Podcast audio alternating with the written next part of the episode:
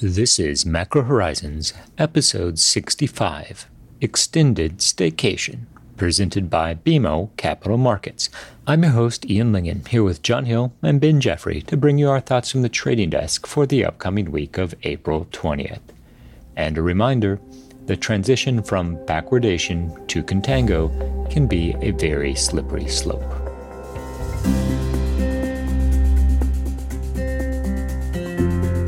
Views expressed here are those of the participants and not those of BMO Capital Markets, its affiliates, or subsidiaries.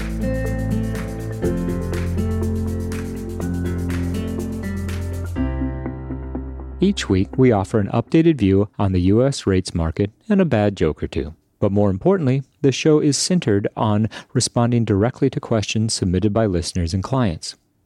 We also end each show with our musings on the week ahead please feel free to reach out on Bloomberg or email me at ian.lyngen at bmo.com with questions for future episodes. We value your input and hope to keep the show as interactive as possible. So, that being said, let's get started. The price action in the Treasury market over the course of the last week was remarkably muted given the context of everything that is going on in the global economy. We've seen 10 year yields continue to trade in a definable range of roughly 56 basis points to 78 basis points. Now, we expect that this will continue for the foreseeable future, which is relatively short in Treasury space, but call it the next three or four trading sessions as we get a better sense of how risk assets will interpret the guidelines issued by the White House in terms of reopening the economy. It seems very clear that there will not be a single date in which the entire U.S. economy reopens, but rather that this will be transitioned in over the course of the next month or two. As a result, the economic data throughout the second quarter will be more useful in judging the depths of the global recession rather than trying to estimate any momentum to recover. The recovery has been clearly delayed well into the second half of the year, whether that is a third quarter or a fourth quarter event remains to be seen. For the time being, we continue to see the Treasury market holding that very tight range, and the most interesting price action thus far has been what's transpired in the TIPS market. Break evens on Thursday dropped roughly 15 basis points. Now, part of that is a function of the fact that energy prices continue to drift lower, remaining under a fair amount of pressure that's going to be a function of global demand as well as the supply glut. How that translates through to longer term inflation expectations is an important question at the Fed and elsewhere. But with 10 year break evens at 106 basis points, the clear and present danger is to the downside, not the upside. The Treasury market continues the recent pattern of ignoring the economic data. We saw another dismal rise in initial jobless claims, a sharp decline in retail sales, and the Treasury market, by and large, simply shrugged it off. In fact, the equity market shrugged it off as well, which continues to be an important indicator of where broader investor sentiment lies. The sensitivity of domestic equities to progress reported out of Chicago on a treatment for the coronavirus is very telling about the near term risks facing the market. We've priced in a dramatic contraction in the US and global economy, then now the conversation is transitioning to how long will it take for the domestic economy to recover? And of course, what does that recovery ultimately look like? So, guys, what if stocks threw a rally and treasuries didn't come? Well, that's exactly what we saw last week. We saw stocks rally well off the lows and the Treasury market do effectively nothing. If anything, rates were incrementally lower on the week. I'll argue that the broader narrative has been changing from assessing the damage from the coronavirus to estimating the reopening date for the domestic economy. Now, the White House has come out with some guidelines as far as what it will take for a state by state reopening or lifting of the stay at home orders. And this has really crafted the conversation to sometime in the middle of May, perhaps at the end of May. Now, we have seen in the Northeast the New York State recommendation extended two weeks to May 15th. And that will presumably hold true for most of the states in the region. The market's current focus is how quickly does consumption come back in the second half of the second quarter and the beginning of the third. Now, in terms of price action in treasuries, 30 year yields are at roughly 125 and 10 year yields seem to be stuck closer to 65 basis points than 75 basis points. A big portion of that is a function of what we have seen transpire in the energy sector. The front month WTI contract is at its lowest level since 2002, and frankly, not that far from marking the lowest level for the millennium, which is 1670. The risk is that inflation expectations lose their long held anchor. Keep in mind the Fed was already struggling to create demand side inflation prior to the pandemic, so this just complicates matters, even though the Fed has provided an unprecedented amount of monetary policy accommodation, and we have seen some significant efforts from the White House and Congress on the fiscal side as well. On the stimulus front, one new development the past week was the actual launch of the commercial paper funding facility. As of Wednesday, which is the most recent data that we have, take up had been 974 million. So, still well below what this facility potentially could be, but starting to indicate some pickup going forward.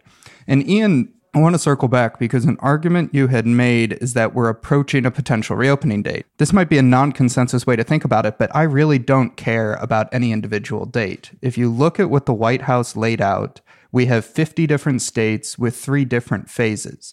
So this is going to be 150 different partial openings. And frankly, some of these are going to go forward and some of these are going to go backwards. So the idea that there's going to be one moment in which things broadly reopen color me skeptical. Now, you could make an argument that some of the regions are going to be highly correlated the Midwest, the West Coast, the East Coast.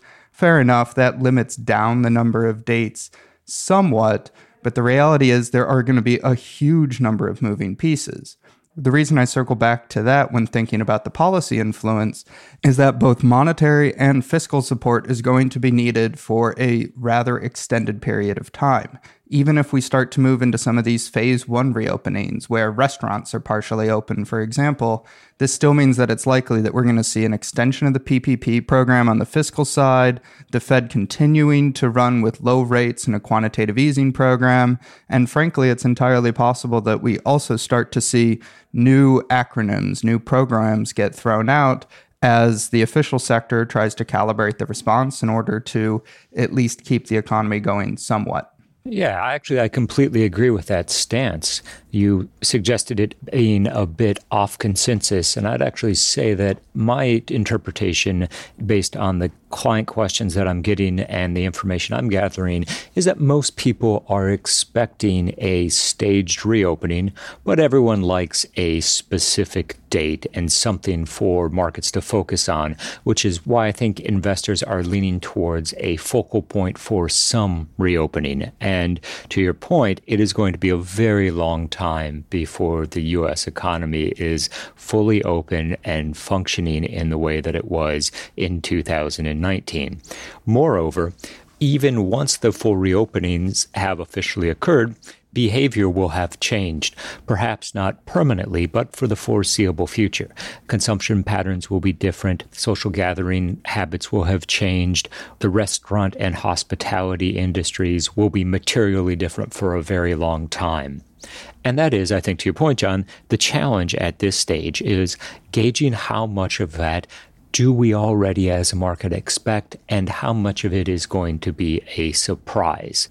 An increase in the amount of treasuries that the Fed is actively buying, I would characterize as a surprise at this point.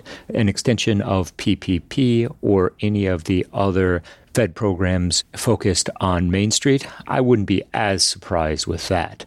I don't know, Ben, what's your take?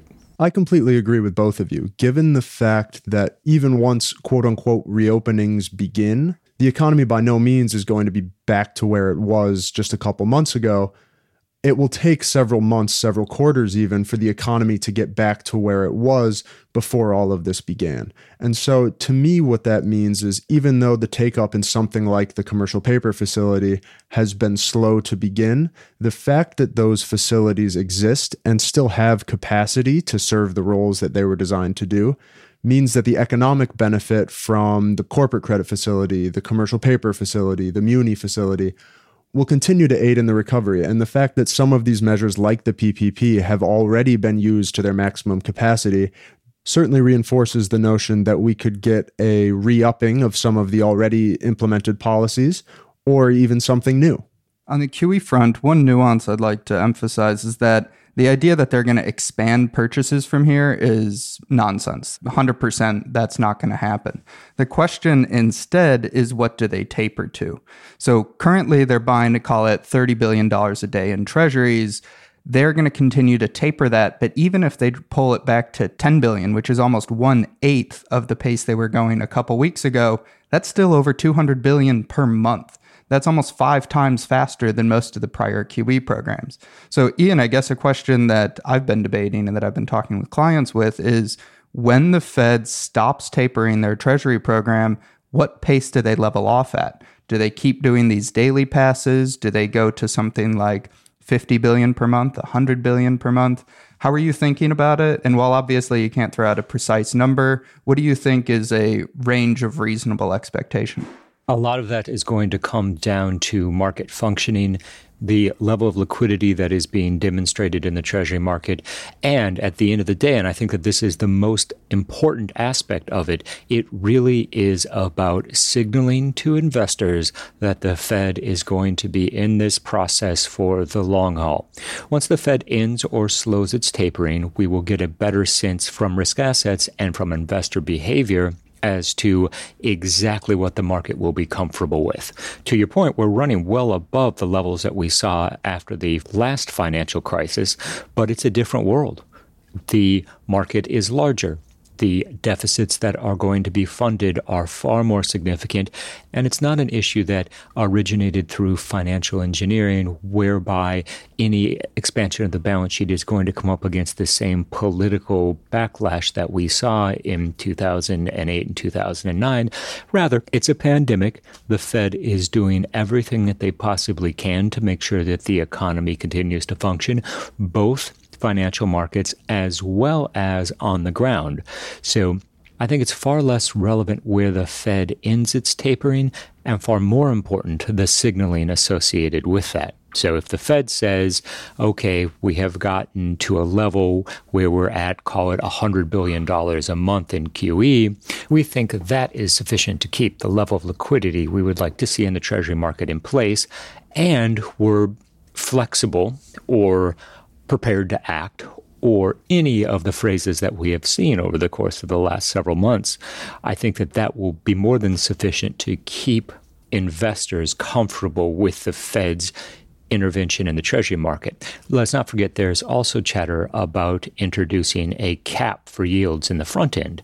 If that comes to fruition, then all of a sudden the outright level to which the Fed tapers its purchases becomes almost irrelevant because they will be defending a level and in defending the level, they will purchase any amount of securities necessary.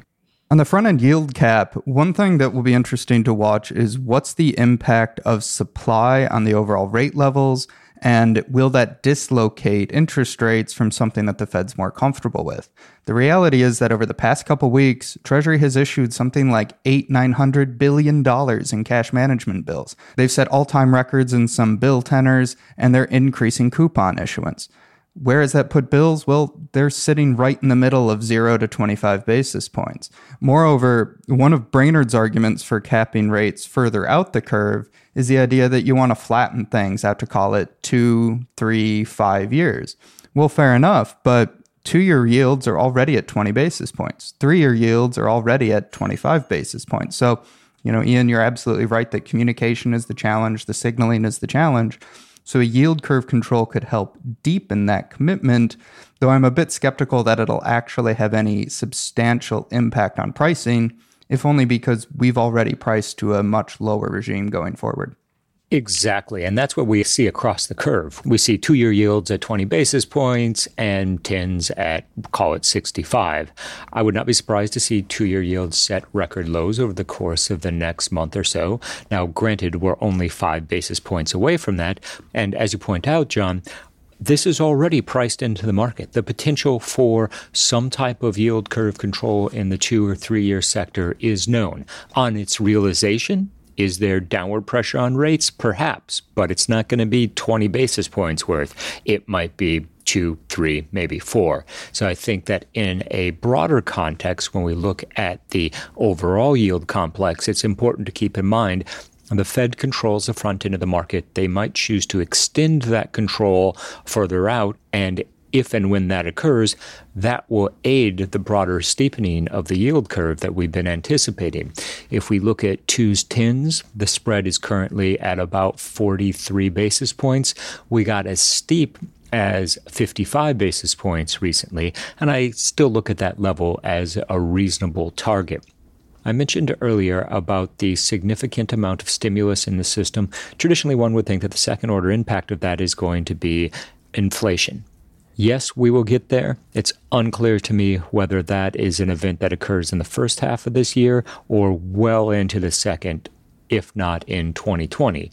Nonetheless, eventually inflation will be back on the radar. For the time being, however, it seems that deflation is far more topical. The downward pressure on the energy complex combined with what is presumably going to happen to housing and rent over the course of the next few months has skewed the market's expectations for headline and core CPI toward the downside. Now, Clarida has already come out and taken the stance that the events which will occur over the next coming months will not be deflationary. However, that's the risk, and that's what the market is worried about. So it'll be fascinating to see with break evens where they are, roughly 105 in 10 year space, whether inflation expectations ultimately do lose their anchor and drift lower. Yeah, and on the point about oil, the past week, two weeks in particular, has represented an important inflection point. The initial drop in crude prices was obviously a supply story. It was the breakdown of negotiations between OPEC members, which led to that initial sharp move lower. Add on top of this the demand shock from the virus, and the weakness we've seen across the energy complex makes a lot of sense. However, recently we've seen that supply issue resolve itself. Production cuts are coming from a variety of member nations. However, we haven't seen a recovery. We've actually seen further weakness. And to me, that reemphasizes the importance of the demand side of the equation. And again, unfortunately, ties it all back into the recovery from the virus, where there was once a time when supply cuts were pointed to as sort of the great hope to help oil recover. Now we've learned that it's really going to take moving through this pandemic and some semblance of a return to life as normal and what that implies for energy demand in order to see crude really get off the mat. And looking at the Brent crude contract curve, so basically what contracts are trading at what prices in the future, yes, it's upward sloping, meaning the market's pricing higher crude prices in the future, but not really all that much. Out through mid 2021, Brent crude futures are still below $40 a barrel. That's not testing 20, but that's still going to cause a lot of pain in some of the high yield oil and gas sectors of both the US, but also the global economy. So, are you telling me we're very close to being able to use the word backwardation? Yes, but alas, we're still in contango. Man, I really hope our listeners grade us on an oil curve. That would be a slippery slope. In the week ahead, we anticipate that the Treasury market will continue to hold the range and we'll have a watchful eye on the shape of the yield curve.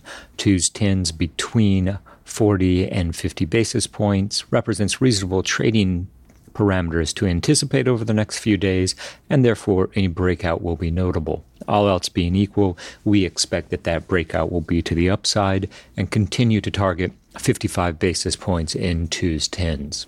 The economic data offerings on the horizon are very limited. We have existing home sales on Tuesday, which will help provide some context for the impact of the pandemic.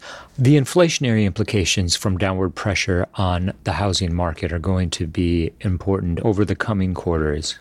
OER and rent will provide downward pressure for the core inflation series. This will be particularly troubling for a Fed who was, even before the pandemic, struggling to generate the type of demand side inflation consistent with upward pressure on wages. It's going to be quite some time before the Fed needs to truly be concerned with inflation, and instead, the fight against deflation will continue raging worldwide.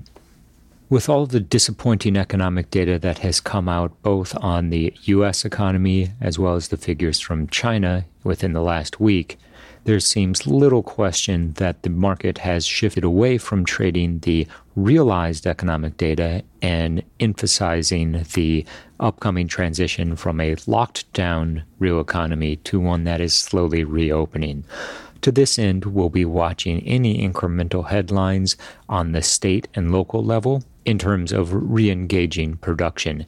Now, we do anticipate this will be a slow process, so not only will the consumption figures not really reflect an economy back online until the second half, but also the implications for other asset classes, not least of which being the energy sector, will be much more difficult to estimate until we're well into the second half of the year. Looking ahead even further, on April 29th, we will get our first glimpse at the first quarter's GDP figures. As has been the case with much of the economic data during the pandemic, the error bands for the consensus will be very wide. And as a result, while the headline figures will certainly help recast expectations for growth going forward, we anticipate yet again a muted response to the incoming data. From a technical perspective, we're seeing a pretty consistent shift in momentum. The oversteep conditions that were evident in the yield curve have transitioned, and now, generally speaking, stochastics favor a reflattening of the curve. This is especially evident in twos tens. In the equity market, conditions are still technically overbought. However, we are reminded that although the traditional resolution for such conditions would be a drift lower in prices. By simply holding the prevailing range, we can see such conditions effectively burned off. It will be fascinating to see how this plays out in the context of the broader bounce in equities, which seems to be driven not only by a significant amount of accommodation provided by the Fed, but also the ongoing efforts of the administration and Congress to push through additional fiscal stimulus. We've reached the point in this week's episode where we'd like to offer our sincere thanks and condolences to anyone who has managed to make it this far. And as the lockdown orders extend nationwide, we expect the prospect of a staycation has forever lost its allure.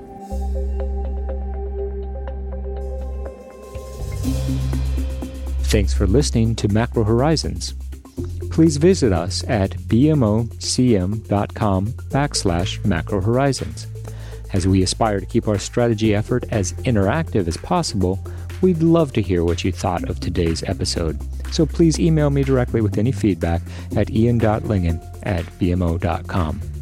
You can listen to this show and subscribe on Apple Podcasts or your favorite podcast provider. This show and resources are supported by our team here at BMO, including the FIC Macro Strategy Group and BMO's marketing team.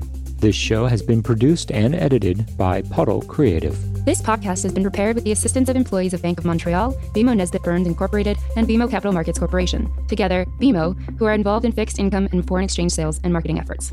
Accordingly, it should be considered to be a product of the fixed income and foreign exchange businesses generally, and not a research report that reflects the views of disinterested research analysts. Notwithstanding the foregoing, this podcast should not be construed as an offer or the solicitation of an offer to sell or to buy or subscribe for any particular product or services, including, without limitation, any commodities, securities, or other financial instruments. We are not soliciting any specific action based on this podcast. It is for the general information of our clients. It does not constitute a recommendation or a suggestion that any investment or strategy referenced herein may be suitable for you.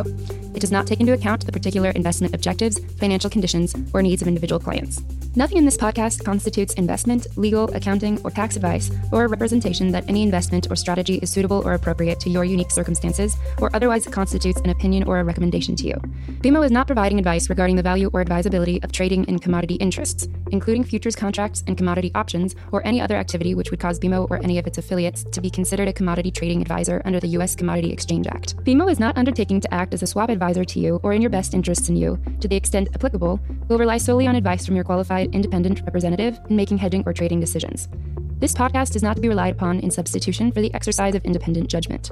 You should conduct your own independent analysis of the matters referred to herein, together with your qualified independent representative, if applicable. BMO assumes no responsibility for verification of the information in this podcast. No representation or warranty is made as to the accuracy or completeness of such information, and BMO accepts no liability whatsoever for any loss arising from any use of or reliance on this podcast. BMO assumes no obligation to correct or update this podcast. This podcast does not contain all information that may be required to evaluate any transaction or matter, and information may be available to BMO and or its affiliates that is not reflected herein. BMO and its affiliates may have positions, long or short, and affect transactions or make markets in securities mentioned herein, or provide advice or loans to, or participate in the underwriting or restructuring of the obligations of issuers and companies mentioned herein. Moreover, BMO's trading desks may have acted on the basis of the information in this podcast. For further information, please go to bmocm.com slash macrohorizons slash legal.